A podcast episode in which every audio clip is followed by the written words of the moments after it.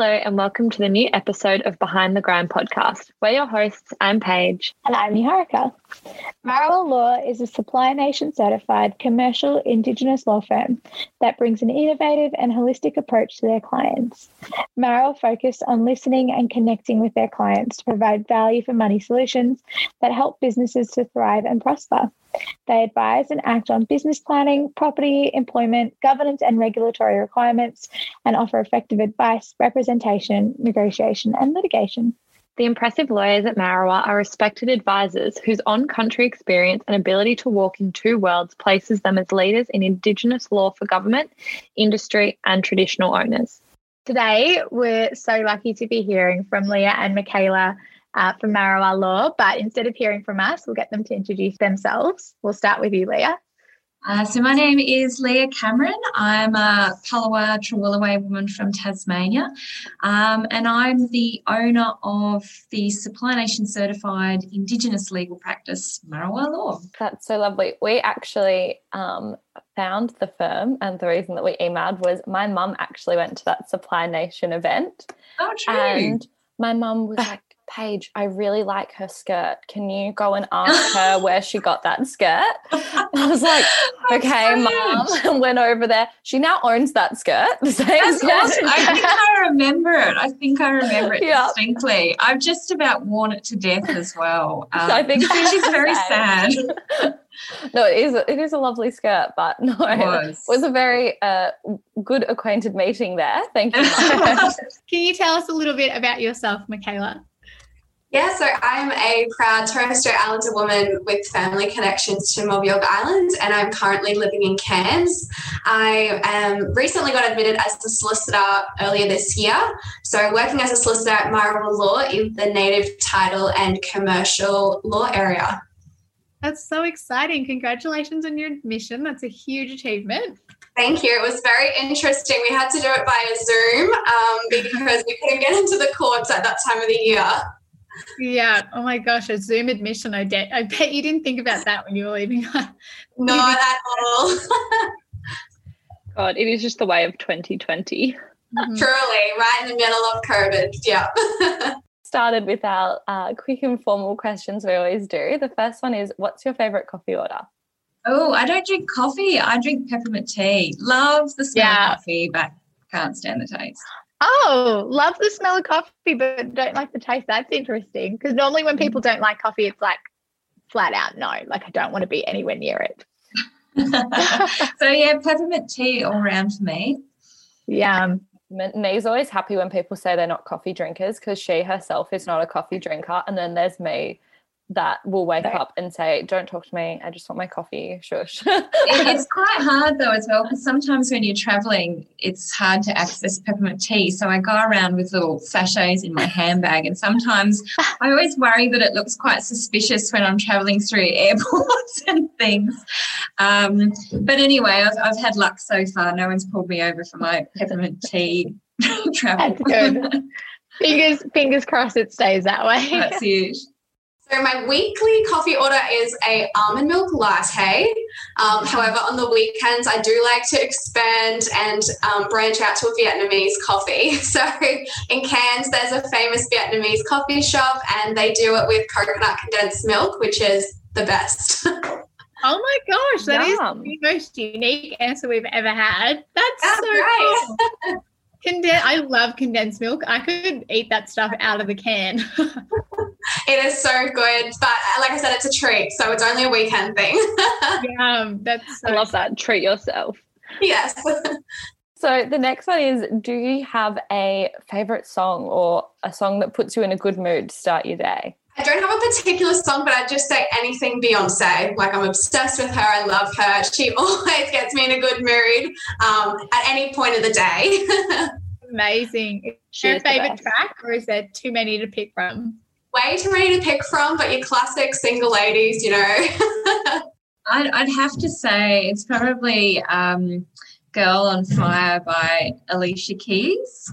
Um, Yeah. It's a bit of a favourite, and my young daughters love listening to it on our long, long car drives of a morning or afternoon. We often have to put it on repeat, and we we belt it out at the top of our lungs some days. oh, that's so lovely. It's a good song for that. Yeah. But such a nice memory too. I know I definitely um, favor those moments where I get to belt music at the top of my lungs with my mum. It's always ABBA music, but um, I, I love that. It's so nice. Awesome. Well, we'd also love to know about a, a story or a time when a random stranger had the biggest impact on your life or your journey or who you are now. And it can even be someone that you're quite close to as well. Yeah, I suppose um, when I when I was younger, um, I really struggled uh, in school. And um, at that time, the government had a system to assist Aboriginal and Torres Strait Islander students by appointing them a tutor. And yeah. uh, I was appointed this incredible woman called Diana, um, who happened to be a lawyer. And I didn't really know what ah. lawyers were at that time. Um, but she she taught me so many life skills. Um, she was so dedicated to me. She'd be at my house until you know, midnight some nights with her own daughter and became part of the family. And she was sort of fundamental yeah. um, in building those building blocks and making me think outside the square that I could be something like a lawyer. Um, yeah. And yeah, in showing me a, a different world, I suppose. Yeah, so I'd say the Indigenous officer at QT where I studied had the biggest impact on me. So there was obviously a point where she was a stranger, and as yeah. I progressed throughout my um, my degree, she became a really close um, colleague and a mentor, and really helped me get through those final years of law school, and yeah, give me some guidance as to where I would like to go with my career.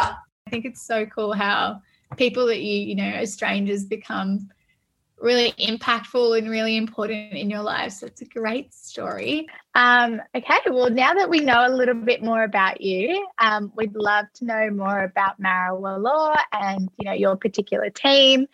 Um, could you tell us a little bit about you know maybe why you chose to to get the firm up and running and and the motivation behind all of that, and also what what the firm does and what your team does? Yeah, sure. So um, I I never intended to go into private practice. Um, so I always used to say things like, I don't need to know about trust accounting. That's never going to happen. Um, and funnily enough, down the track, that's exactly what happened, uh, much to my horror. so, but there were essentially two reasons why I established the firm. Um, and the first one, and probably the one closest to my heart, was that I was really um, upset at the way in which solicitors were providing advice to Aboriginal and Torres Strait Islander clients. They, I was seeing them bully and bamboozle their clients um, in a, in a way which would force them to make a particular decision. And it wasn't a decision that um, they wanted to make. You know, um, there was no self determination really involved in it. Mm. So that that frustrated me. I I thought yes, as solicitors, we have a duty to inform our clients of all the facts and put forward our recommendations, but at the end of the day, it's not our decision.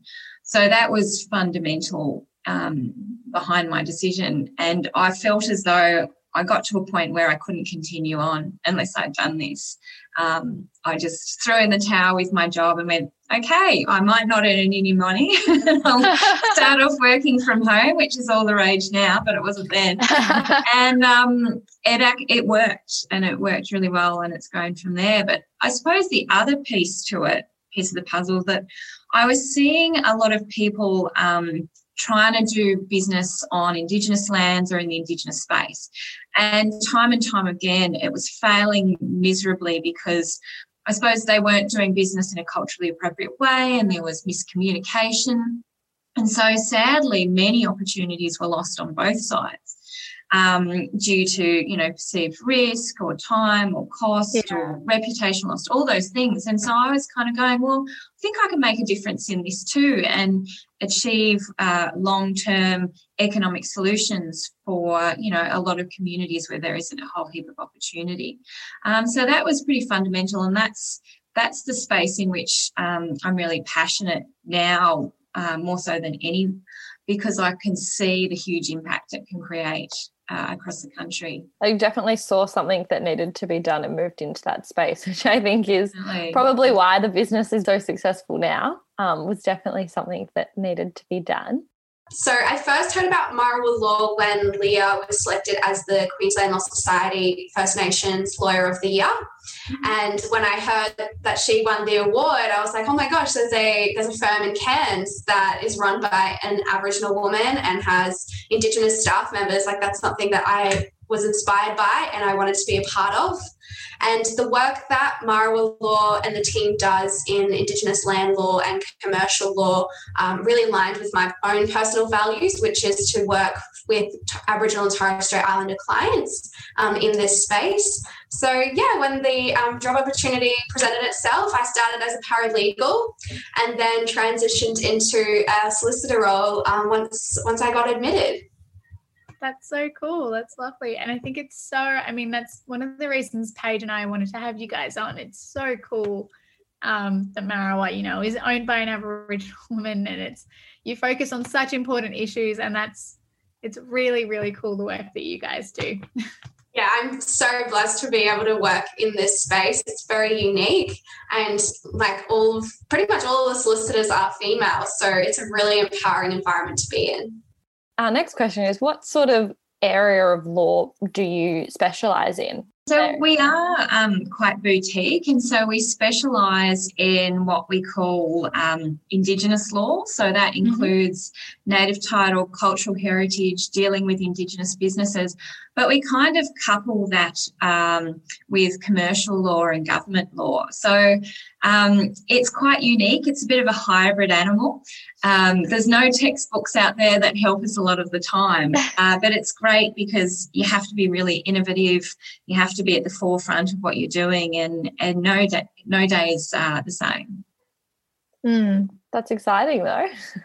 It is indeed. Keeps you on your toes. definitely. it does. We work for traditional owner groups mainly when we do native title law, and that um, involves being in community. So, being in Thursday Island, which is in the Torres Strait, or um, just being in remote and regional communities across the Cape. Um, and also, we've got lawyers down in Brisbane, so they go out into those areas that are regional, re- remote down there too.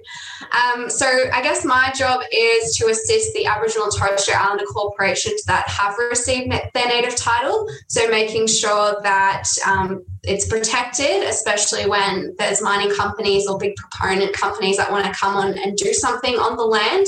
We have to make sure that our clients' um, rights and interests are being protected. So that's a passion of mine, and I'm really enjoying working in that type of area at the moment. Building on that, we'd love to know a little bit more about what the firm is like. Um, so, one of our questions is how would you describe the firm culture? So, whether that's things like, you know, casual Fridays or work events that you do. Um, Sure. obviously, us as students, we don't have a great idea of what goes on um, in different firms. So, it'd be lovely to have some insight into that. So I guess our firm, all in all, is we are pretty much like a family. So we get along so well, and um, we get the, the work done. Um, in terms of working from home, we stay um, really close from using Zoom.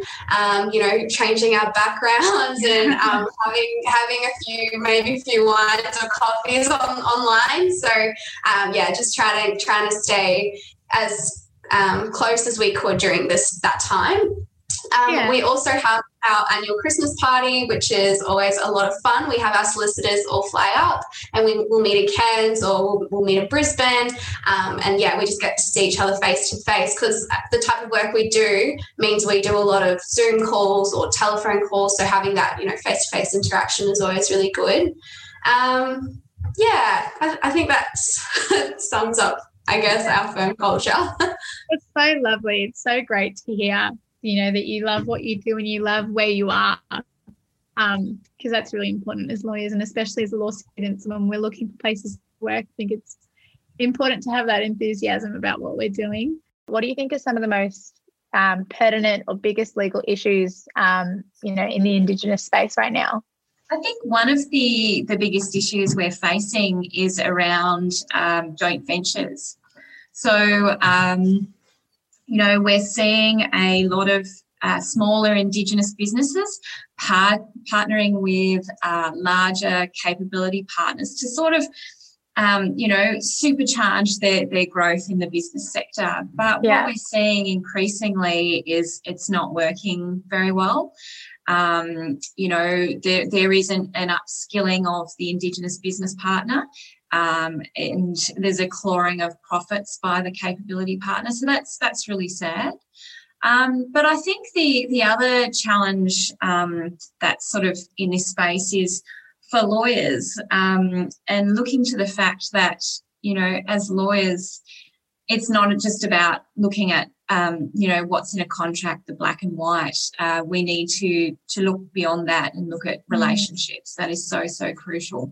Um, you know our clients might not be able to convey that to us but that is that is really important in what we do. And so i'd say increasingly that's a big issue that we're grappling with too. That's really interesting to hear about. And i guess on a more personal level what are some of the day-to-day challenges that you face um, in your work? Yeah, I would say as a like as a graduate or as a junior solicitor, um, one of the challenges managing your time. So there's a lot of things that happen in a day, whether it's, you know, your admin work, some marketing events, your actual legal work that you need to be focusing on and meeting your billable hours for. So I think, you know, you need to have a plan in place or be really organized to be able to do those certain things. And on that note too, or for, for us at Marrawah Law, our days are always so different. So I can come to work with a plan or think I have a plan and it just gets thrown out the window and I end up doing something completely different different. So, in that sense, you have to be adaptable and flexible. Um, and yet just focus on those things that are priorities to the senior solicitors.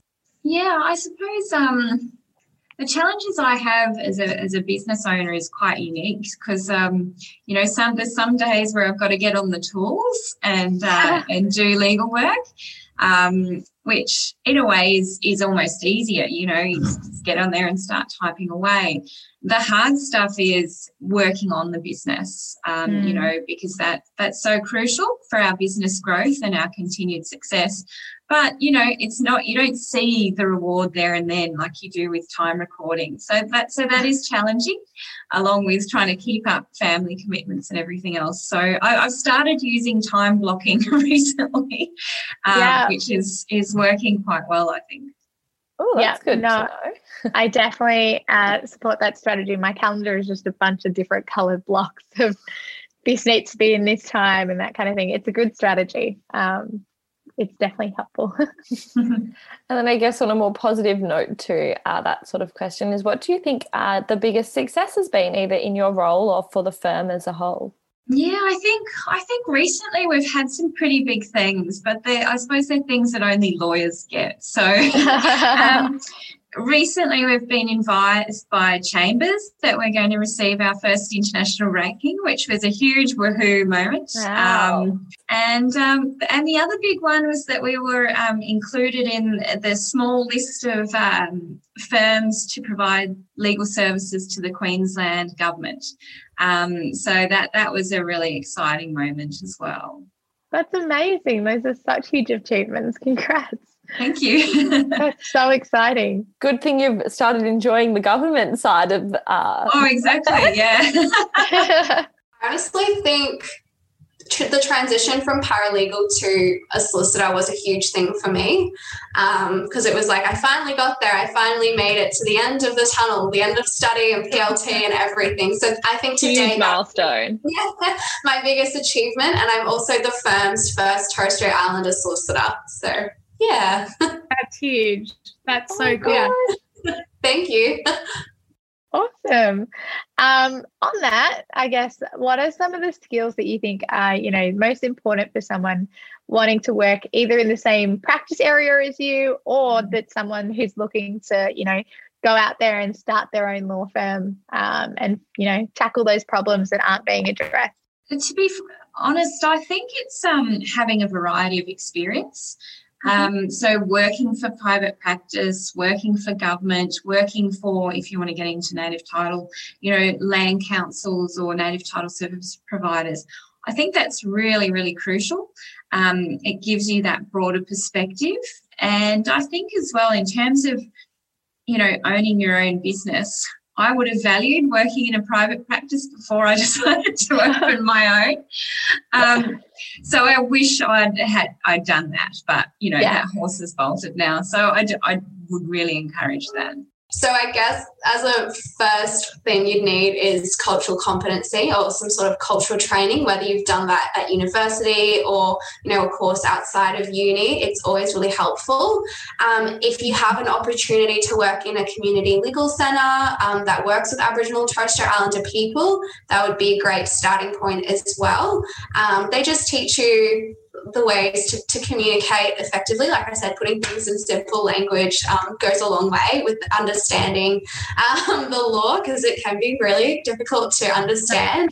Yeah, and another thing as well, like communications, your style of communicating. So, whether certain clients might like the phone or others might like email, it really just depends. Um, and others might just like face to face which you know during COVID has been quite difficult. Yeah. But yeah, um, implementing Zoom and things like that too. And then I guess would also just be interested in what um, message would you like to pass on to maybe some of the Indigenous law students um, or the cohort more broadly, um, but taking your sort of unique perspective on that. Yeah, I suppose um, one thing I'd say is that uh, when you're studying, you know, the focus is really on those academic results. Um, but I'd say that's not the be all and end all. Um, you know, when I was at uni, I studied really hard. It was a mm-hmm. hard slog to get through all those years. But at the end of the day, um, I'd say it's actually more useful to just, you know, have have lots of different experiences while you're studying. You know, if you can do a bit of work, if it's, you know, stocking shelves at Woolies or, you know, whatever it is, it's great to to have that experience um, because more and more life skills are really important. You know, being able to listen, show empathy, understand relationships. That's what I find really valuable in the staff that I employ. Um, mm-hmm. And as I said before, it's it's not just about the documents that you're dealing with or a particular case. It's all about relationships between people. So I think that should be a you know a focus for for students to keep you know keep that in perspective um, and know that yeah employers look beyond whether you've got distinctions or high distinctions you know we look at your other life skills that you've got and what you're putting into the community as well that's awesome. That's great to know. I think that's a, very relieving for a lot of students. I think I would have liked to have done an international placement. So, either for a semester or a year, just go overseas and try something completely new and be out of my comfort zone. I did have an opportunity to do a two week international placement in Vanuatu, but that was, again, really short. so, I think I would have liked to have done a, a bit of a longer international experience. Yeah.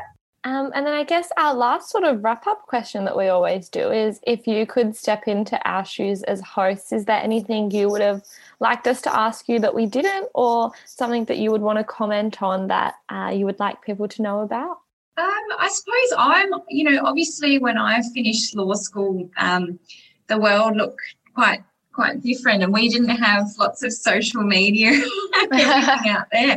I mean, I um, so it was, it was, a lot simpler, I suppose. I'm intrigued as to what uh, my fear at that time was, you know, finding finding work employment. It was really difficult, um, you know, for a lot of lot of um, my cohort who didn't have jobs already. So I suppose mm. I'm interested about what what's the you know what's the fear for you guys as you're you're finishing up and heading into the workforce.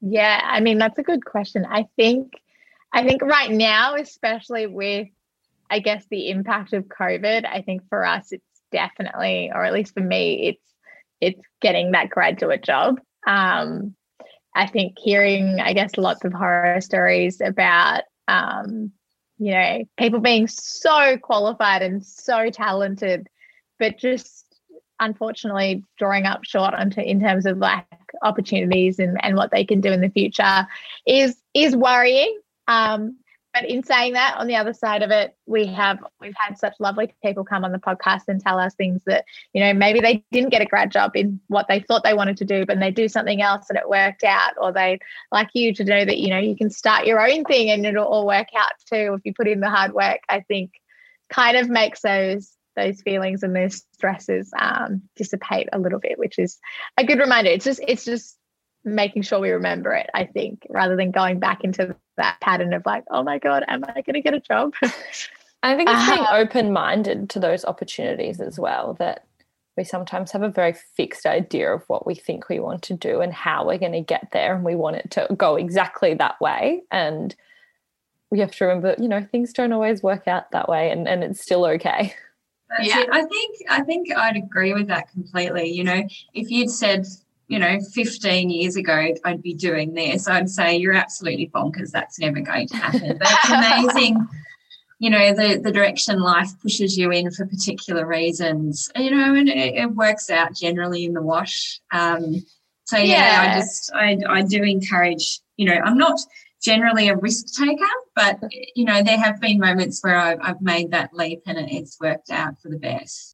I guess just as general advice for any law students listening, um, make sure that you um, are making time for yourself, like during uni and transitioning into the legal profession, because well-being and your health is so important to be able to continue to do the role and the work um, that you're doing at your law firm. So that, like, making time for you know yoga or walking your dog or being out in nature makes all the difference to to you and your health, and also your productivity during the week as well.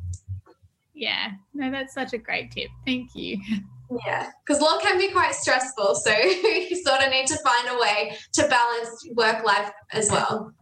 And it's long, it's a long career. People are in It the law a long time, and, and whether you're doing the same thing the, the whole time or you're changing jobs and whatever, you're it's it's hard wherever you go. So I think that's definitely a great tip. Well, thank you so much for your time. We really, No really appreciate it. It's been so lovely to speak to you.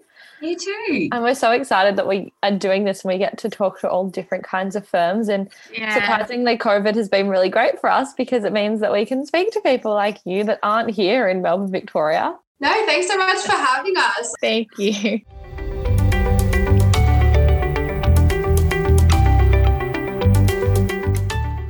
Thanks for listening to this episode of Behind the Grind. We're so thrilled to be able to bring you season two, which will be out every Tuesday and Thursday. So make sure to subscribe wherever you listen to your podcasts. And don't forget to follow us on Instagram, Facebook, and LinkedIn. The links are in your show notes. That's all from us today, and we'll see you in our next episode where we'll hear from Terri Janke and Company, an Indigenous law firm specialising in intellectual property law located in New South Wales.